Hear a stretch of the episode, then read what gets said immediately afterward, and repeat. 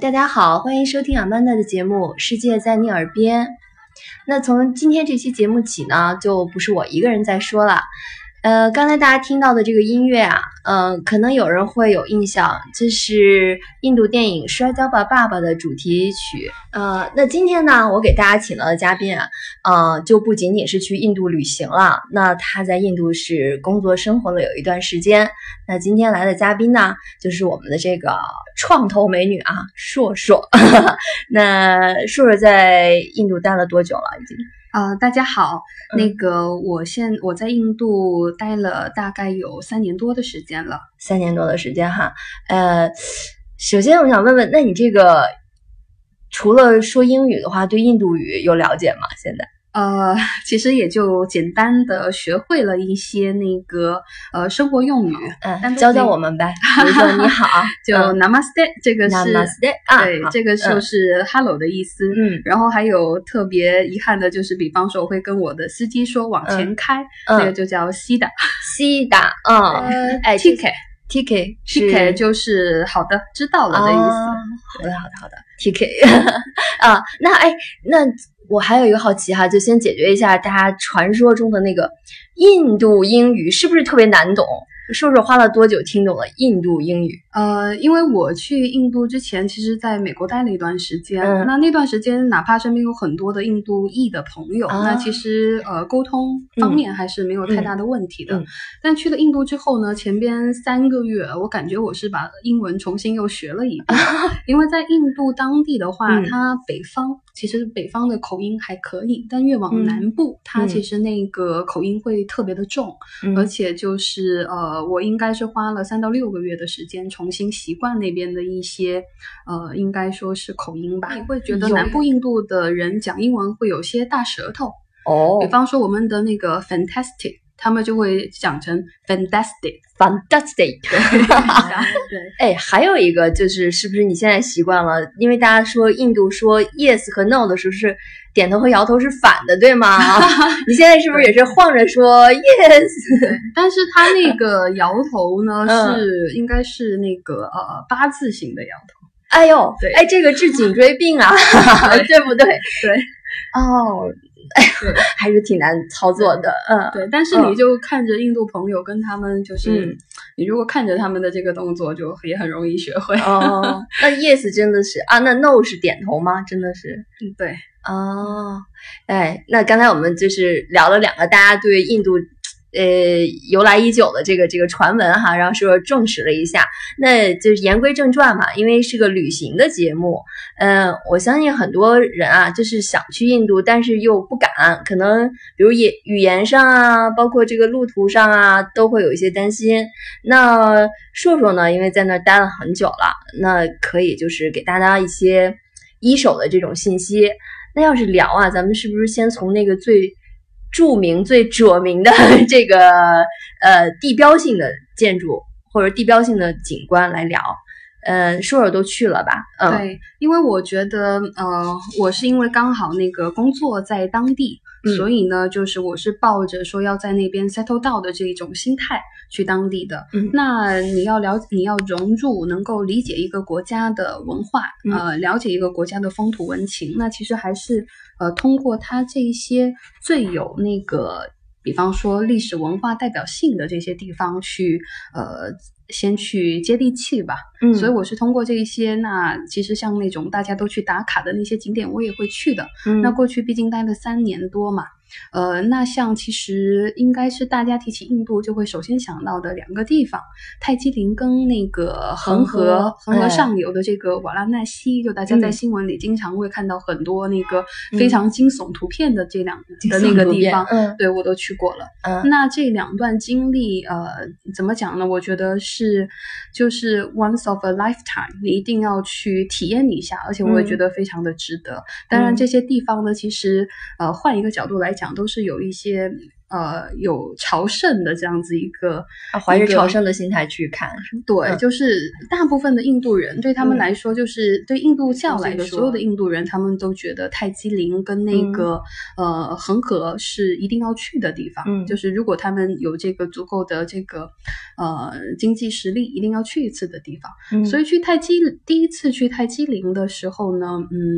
应该说那个地方离我在印度 base 的地方，那个新德里，首都新德里，其实也不是太远，就是交通还比较方便，对吗？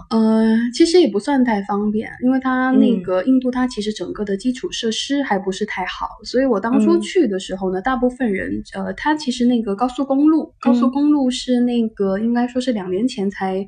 新德里到泰姬陵就所在的那个城市，才刚刚的开通。然后那现在单程的话，你如果上高速公路，那单程大概就是3个小时到4个小时这样子的一个车程。那以前没开通之前，我第一次去的时候高速公路还没开通，那过去的话基本上就是6-7个小时啊。从新德里到泰姬陵要6-7个小时啊，到那个城市要6-7个小时。就是路况，因为路况不太好是吧？对、因为如果不是走高速公路，那基本上都是那个绕着那个泥路啊，或者是那些很破烂的他们那个当地所谓的国道在走的。那它中间也没有火车是吗？这个地方其实是有火车直达，但是就是说它那个火车的话，因为毕竟我是个女生嘛，所以我记得我第一次去的话，大家就是常规的建议路线还是坐自己开车，或者是雇那个司机开车过去的，所以我们也没有坐火车。对，坐火车的时候的话，那印度其实当地现在这些火车它的那个时速其实也并不快。对，在印证一个印象啊。是不是有挂票在外面发了很多人？这个都还是蛮常见的哦，真的。对对，就是随上随下，是不是那个火车？有这样子的场景吧。因为其实印度是这样子，印度是一个就是新旧融合特别那个显著的国度。就比方说我在当地因为我其实我工作的地方都是1线城市。那一线城市呢，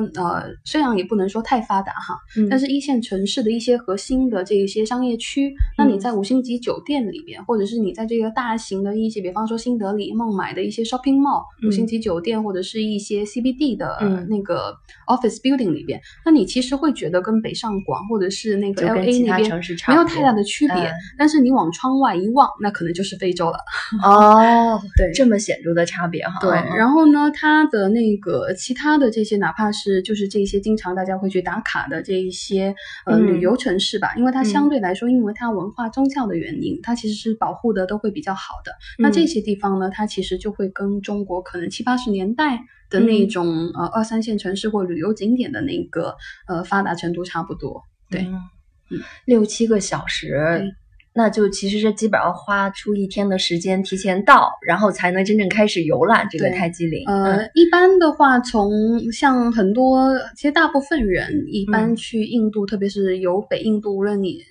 是出差，然后周末去看一下那个泰姬陵，或者是你就是特意为了走它北印度的这个金三角的这个旅游线路去的印度，那基本上都会首站先飞到新德里，然后隔天或者是你游完新德里那个首都之后再去泰姬陵。那一般都会就是说早上大概是6-7点坐车出发，然后你可能有7-8个小时在路上，到了下午3-4点到了那个泰姬陵，然后你再排队对，因为它会有那些外国游客，或者因为这常年都是一个全球各地大家都涌去参观的这么一个地方。对啊，连戴安娜王妃都曾经在那拍过照。对对对然后就是说这个地方大概排队进去也要大概个2个小时左右。那不是都天黑了吗？刚刚恰好就是泰姬陵，其实对它其实这个应该说这个地方吧，你其实参观的最好的时间就是在那个夕阳余晖下进去参观，它是最美的，它是一天中最美的。对、所以我们一般都会在下午3、4点到，然后在当地、就是排排队进去外围、从这个，因为它是其实外边泰姬陵是白色的这样子的一个建筑、它主殿哈，然后它外边其实有另外的几个副殿是红色建筑，然后呢基本上就看完红色建筑那里，透过第一层的门往里边进去的时候、就会看到那个白色的主塔。对，那基本上在那个时间进去，在里边参观，听导游讲解，然后你自己再感受一下望望河，然后再出来，大概是个2个小时的时间。然后回程回到新德里首都的话，基本上也就到大半夜了。对哦，就是说、其实你要抓紧时间是可以一天来完成这个游览的，但是就是很赶，然后路途很辛苦。但是就是去泰姬陵、一般的建议路线就是大家也不会当天来回，除了你真的时程特别的赶，一般就是去了泰姬陵之后会绕到另外一个地方，走一个三角形的线路，会去边上的一个琥珀堡的地方，那个是它北印度应该是一个老王国一个那个以前的一个首府，那边也是特别特别漂亮、特别震撼的一个地方，然后才会经过那边回新德里。对，那一般人都会大概花个3天的行程，就是2到3天的行程。这个景点的周边有人可以住宿站在那个地方，第二天接着去玩。对，就是你可能那个去完泰姬陵之后，下一站大家都会去另外的一个城市，就是粉红之城的斋普尔。然后通过在斋普尔感受一下之后，第二天又路过一个叫琥珀堡的地方，然后再回到新德里。那这样子大概就是一个三角线的线路。对，2到3天的时间走3个地方。哎，你刚才提到了一个叫粉红之城，对吧？对。这个粉红是因为什么构成的呢？是因为它有植物，还是它整个房子的颜色是粉红色的？对，其实那个 Amanda 特别有 sense 哈，就是这个斋普尔它其实。粉红之城的得名是因为那个，其实印度是一个大家对色彩特别敏感的国家。那它其实这个国家呢，一共有4个城市是以这个颜色闻名的。有那个这4个城市，而且刚好都在 Rajasthan 邦。第一个城市呢是蓝色之城，它其实是一个那个这个地方叫焦特普尔，它其实整个城市呢特别像希腊。它基本上屋顶都是蓝色的，然后还有一个地方叫，它靠近海吗？也不靠近海，但它有很多的那个湖泊，所以还是蛮漂亮的。然后还有一个叫金色之城，叫做贾沙梅尔，然后还有一个是印度的那个威尼斯。有印度威尼斯的地方叫乌代普尔，那是白色之城。然后还有一个地方叫，那最后一个就是斋普尔粉色之城。那这4个城市基本上都是它当地的这个所有的大部分的这个建筑，这基本上都是这4个主色，特别的统一，特别的梦幻。所以这对，所以这4个城市呢，也是国际著名的旅游城市。而且它其实都会有它特殊的一些本土的节目，本土的节日，所以其实去的人还蛮多。比方说我们现在全球特别这个粉红节是吗？撒红节撒红节就是我们现在这几年因为那个马拉松在各地流行起来，那其中有一种很好玩的样式就叫 Color Run。对。那 Color Run 它其实的发源地就是在那个斋普尔。就是那个撒红节，那这个撒红节它一般是在那个3月份，3月份是一个类似，比方我们西班牙那个斗牛节一样，对一样的节日。然后呢，它在那个斋普尔这一天，当然撒红节是一个印度教的传统的大节日，它其实北印度大部分的人都会庆祝。但最好玩的呢，就是在那个斋普尔，在粉红之城。那这一天呢，基本上每年都会有一次全球性的嘉年华，是所有的这个外国旅客都会挑着这一天去到斋普尔这个城市去狂欢个好几天的。对，哇我好像在网上看到过那个场景，还是很震撼的啊。是的，是。然后呢，它那个是大家互相撒这种红色的粉末是吧？彩色各种颜色的都有。那个是拿什么做的？那个一般这个我印象不是很深刻，但我记得应该都是一些植物的这个萃取的这样子的一些原料。对，然后这些东西呢，就像我们的那个过年放鞭炮一样，就大部分的这个小店都会买得到这样子的一些粉末。对，说到恒河的话，那还是首先问一下这个恒河怎么走，怎么才能去？因为它因为肯定是一个流域嘛，那可能是不是在哪一个集中的河流的地段会更集中的能看到一些文化景象？嗯，对，我们呢就是应该说恒河是印度教的母亲河，然后对每一个印度教教徒来说，就是说他的那个就是他一生最大的最后的归宿，就是说如果他是一个足够有福气的人，他一生最大的归宿就是在最后他是在恒河边上，就是告别自己的这一生。然后呢，就是希望自己能够在恒河边上接受印度教这个传统的这个仪式，然后与这个世界告别。那它基本上呢，其实大家会提到的，因为恒河有很多段嘛，那基本上大家经常在图片里看到的这个地方呢，是在应该是在那个恒河的中上游，不是源头，但是中上游的这么一个地方。它那边呢，这个有一个城市叫瓦拉纳西。那是印度教的圣地，对，就当初它很多的这个印度教兴起，然后包括它的这个最开始兴起，包括兴盛的最重要的这一部分，其实是在当地的这个地方，它这个起来的，所以后来就慢慢的就是印度教最有那个代表性的那些建筑，都是在当地的。其实瓦拉纳西那个地方呢，其实还跟另外的一个宗教有很深的渊源，就是我们后来传入中国的这个佛教对，其实最开始的起源都是在那里。然后呢，恒河的这个就瓦拉纳西的这个地方，就我们那个《西游记》里边后来那个西天取经去的，最后去的那一站，鹿野苑，其实那个地方呢，也是离这个瓦拉纳西的那个恒河的那个流域，就离那个地方特别的近，大概开车是一个小时左右。鹿野苑这个就是真实存在的一个地方， 是吧？你现在去还会有当初那个，那会看到师徒四人，只有玄奘是吧？没有师徒四人的形象，没有。但是就对，还有当初玄奘的一些遗迹，对，还有在那边大概就离恒河那个河边大概有一个小时的车程。但确实恒河那个地方应该是我可以算得上是我人生最慌乱的3个小时，就是那种巨大的文化冲击，其实还是蛮震撼的。就是你去的就是瓦伦纳西这个地方，对，因为它这个城市呢，如果你现在再去看一些其他的这个书籍典籍对印度对瓦拉纳西的描述，你会发现这个地方真的是100年来基本上没有变过。它还是保持它原有的那个风貌。所以这种跟我们从这个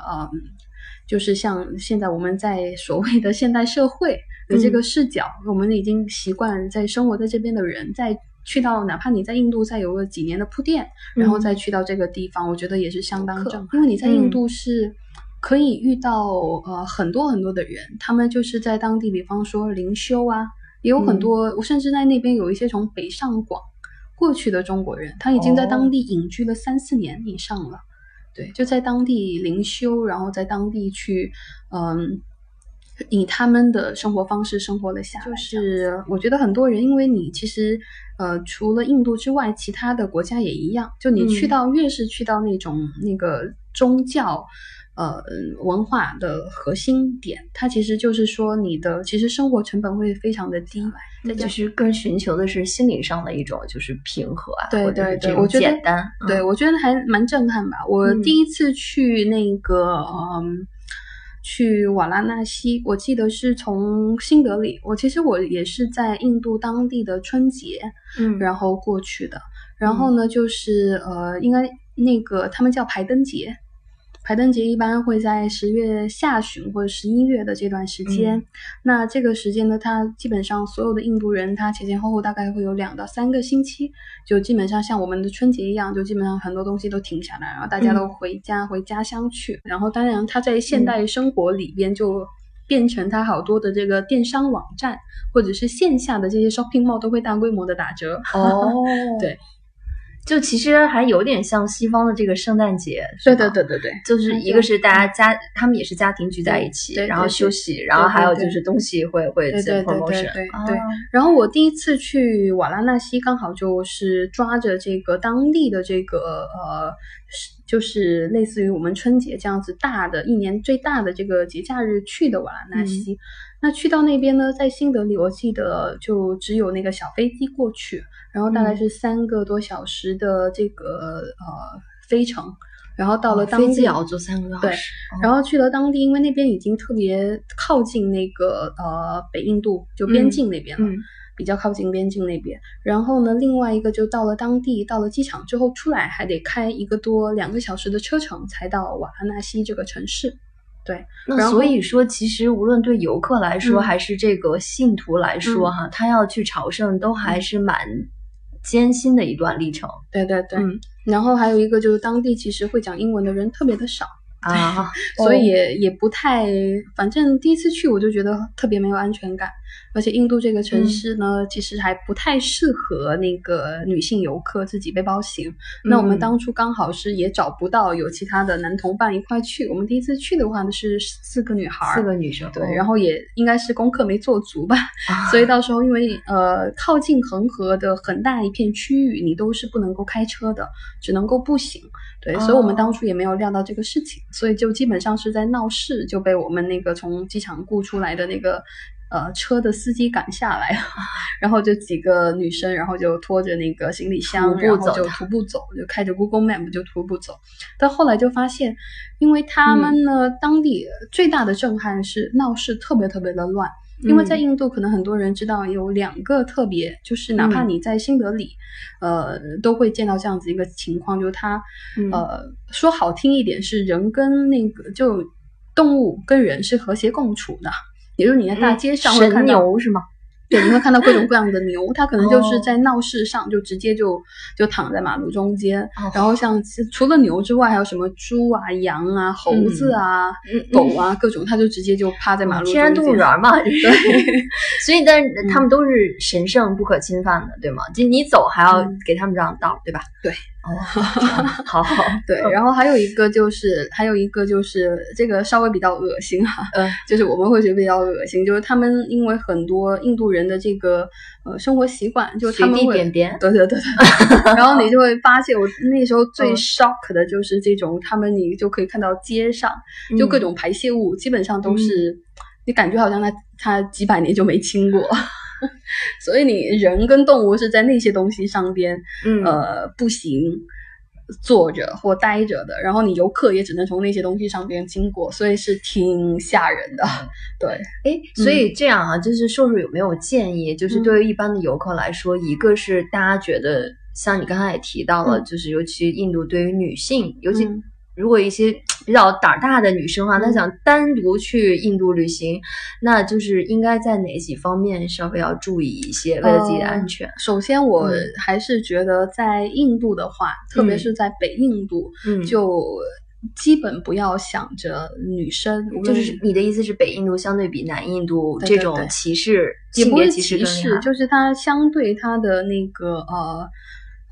怎么说呢？就是它的，我们只能说犯罪率吧，犯罪率要高出来很多很多。对，就社会秩序相对要乱一些。对对对，所以完全不建议，无论你是几个女生，都不建议女性那个就是单独出，借也要借一个男朋友一起去，对吗？对对对，明白。对，一定要带男同胞一块去，然后一定要那个就组团出行，这样安全系数会高一些。然后还有一个就是尽量不要在夜里。就是在太阳下山之后出来那个活动，就是连闹市也不可以，是吗？在北印度就尽量避免吧。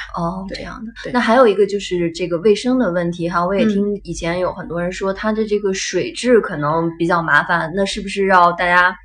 每次出门都要带好？这个对，当然我有一些朋友特别的夸张哈，他比方说从香港或者是上海、北京去当地出差，他会特意托运一箱矿泉水去，但是这个我就觉得有点过分夸张了，就是对人家当地这个超市卖的水也不信任，是吧？对，这个有点走极端了。但我基本上就建议，哪怕你在5星级酒店里，你都要去，一定要喝 bottle water 饮用水，就一定要是瓶装水，密封的瓶装水。就当地哪怕他们煮过的生水，这个都不要喝。对，这个还蛮严重，因为我自己生活了3年多，有过这样的。最夸张的一次就是发烧，就是也就是我一不小心喝了这个他们煮过的开水，然后后来就整个不行了，就煮过的开水也不行，一定是瓶装水，对，一定要是瓶装水，对，而且还最好找有品牌的瓶装水，对。然后呢，瓦拉纳西那个地方，刚刚讲的就是这些避不开的这些就是比较慌乱的不太好的这样子的一个旅行的挑战吧。那其实我还要值得去，对，我还是觉得这个，因为我当初去瓦拉纳西，我其实也是有点洁癖的人，但我还是硬着头皮在那个河边上那个住了3天。那其实我觉得就你其实还是可以去印度这样子的一个地方，我觉得最好你就不要想着穷游，有可能的话你尽量还是找条件最好的地方，对，找条件最好的国际性品牌的酒店或当地最好的这些酒店去住，因为你这些地方呢基本上大部分的人你不会待太长的时间，那可能如果你一辈子只去一次的话，那尽量还是先保证这个安全跟这个就是安全跟这个健康，这个那你才可以把这个旅途走完嘛。那我还是建议去尽量在这一方面，在住宿啊交通方面，就是相对的话你可以把标准跟其他地方稍微提高一点。然后呢，那不好意思再插一句哈，那既然提到这个我们要住好一点的酒店哈，那当地的这个物价是一个什么样的水平？其实它如果说那个5星级酒店、4星级酒店的话，它跟北上广的价格是基本没有区别的。对，觉得。那平时呢，比如说出去餐厅吃饭呀，或者去超市买个东西呀，比如说像一瓶，你刚才讲一定要买瓶装水哈，那比如在超市里面，我们在印度买一瓶瓶装水的价格是什么样的？这个可能我那个因为已经生活有一段时间，所以已经不怎么敏感，不感觉。对，其实应该因为作为我一个外国人的话，我还是尽量就是因为长期待在那边，那我希望就是这些东西不会变成我的一个阻碍吧。那所以我还是用比较高当地来说比较高的标准。那其实这些生活成本呢，就跟在北上广没有太大的区别。就我要让我自己舒适，能够待得下去，对，会是这样子的一个标准。然后你如果是能够，如果你身体好一些，然后你可能心理更强大一些，那在当地这个生活成本是可以往2、3线城市靠的。那刚才聊到恒河，就是虽然讲了那么多阻碍哈，就是你还是被震撼到了。因为我们之前你刚才讲了，很多人是在那个地方，就是最后向世界告别，在那个地方，你真的是眼睁睁看到这些人群在河边嘛？那个感觉好像还蛮。就是接受度还不是一般人能够承受的，因为那个大部分人去瓦拉纳西、去恒河，其实最重要的要去看的东西，其实基本上就是它的那个恒河夜市，就是它。就是这个东西是我觉得应该说是最值得去亲眼目睹的，就是夜市，就是那个祭祀。对，它那边有一个那个，就是每天晚上从6点半到7点半，当地时间6点半到7点半举行的，就是在那个恒河瓦拉纳西恒河的最中央的这个地方，因为他们那边有一个河沿，河沿呢基本上是在那个西侧，河沿西侧呢，那个地方其实看起来有点像上海外滩，但是那边就是有很多的庙宇，印度教的庙宇，就是应该是1000多年以上的历史都是建在那边。然后就是东侧应该是一片荒芜，然后西侧呢就是有这些千百年的庙宇耸立在那里，那个感觉有点像上海外滩。然后呢，它在这一排这一个河岸上最中心的地方是有一个他们的那个祭祀的这么一个大的一个场所的。那这个地方呢，到现在应该可以去查一下，应该有起码是有1000多年以上的历史。它每天一直到现在，每天6点半到7点半的时候，他都会举行一个1个小时左右的这么一个祭祀的活动。那这边就是会有大概是10个他的这个类似于我们那个可能基督教的神父啊，或者是那个其他宗教的这样神职人员，在那边诵经，然后做一些就是他做一些祭祀相关的这样子的一些。常规的这么一些活动，然后那个他们会点着很多的灯，然后所有的教徒就是围着他们那个祭祀台围在边上，基本上每天都是几千人围观的，这么你可以看作一个那个大型的宗教演艺会或演唱会的这么一个状态，然后外面还有一大圈的游客。对对对，他基本上就每天吧，到现在每天基本上都是一个几千人规模的这么一个大的活动。然后这10个神职人员呢，他每个人就是会在一个灯、一个那个祭祀台下边去做一整套的东西。那会有很多的这样子的一个音乐啊，这个起来，然后大概就是会1个小时的时间吧。那很多人都会是去看这个场景。那其实那个场面因为它太非常非常古老的仪式，所以你在当地呢，就是我当初因为大部分人你要么就是在神职人员他的下边台子下边，我是在恒河，因为我提前有做一些小功课，所以那个导游是建议我是提前，比方说5点多就开始泛舟，当地有点像那个小舟。就坐在上面，然后先去游恒河游一周，然后之后大概时间到了，我就正找一个地方正对着那个祭祀台。所以你是在恒河的游船上，然后去观看这个，对，看着这个。那我觉得，因为它其实特别的，它这个是一个就是，因为还要讲到，就是它这个祭祀台边上就有2个巨大的焚尸炉，这2个焚尸炉呢是也是千百年来从来都没有断过火的。然后昼夜都是不断的熊熊的火在燃烧。那它呢一般有一个我现在忘了是具体是哪一个了，就反正它这2个呢，有一个是自然死亡的人焚尸的这个地方，另外一个是非自然死亡的人焚尸的地方。然后呢就会在两边的火是熊熊在烧着的，然后不断的会有人把这个故去的亲朋的这个尸体就包裹好，然后就推进这2个焚尸台，然后等到它烧到差不多又会自然的流到恒河里边，然后再顺着这个河水流走。是这样的。对，所以我一直开始以为是那些就是将要觉得自己死去的人是自己慢慢走到恒河里，然后顺着水这样飘走的。没有不是，就是他也是先开始火葬，然后再把它就是类似于骨灰这样的东西去流到恒河里。但其实应该都有。